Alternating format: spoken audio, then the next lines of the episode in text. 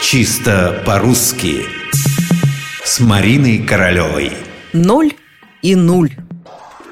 Как прикажете говорить о том, что обозначает «ничто»? Не нечто, а именно «ничто» Отсутствие чего бы то ни было. Ноль или нуль.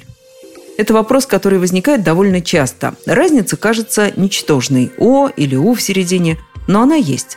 Прежде всего нужно запомнить, что нуль – более старое слово, чем ноль. Нуль известен в русском языке со времен Петра I.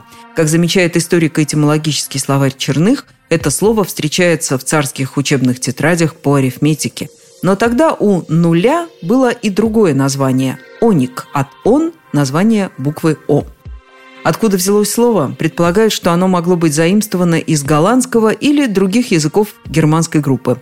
Во французском это понятие выражается словом «zero», но есть там и слово «нюль». Возвращаясь к русскому, только с середины XIX века появляются в словарях обе формы слова – «нуль» и «ноль».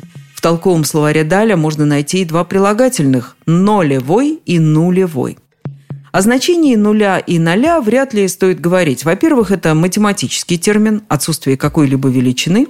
Во-вторых, условный пункт, от которого начинается исчисление того или иного ряда величин. И третье значение – переносное, полное ничтожество. Так что же нам выбрать – ноль или нуль? Большинство словарей уверяют нас в том, что ноль и нуль равноправны – только краткий словарь трудностей русского языка Яськовой считает, что слово «нуль» устарело, а «ноль» более современное. Но существуют ситуации, когда возможен только ноль.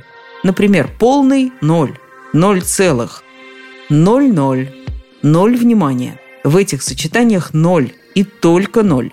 С другой стороны, мы скажем скорее, что вероятность равна нулю, что все сводится к нулю, что температура опустится ниже нуля. В общем, несмотря на кажущееся равноправие ноля и нуля, поля влияния они делят довольно четко.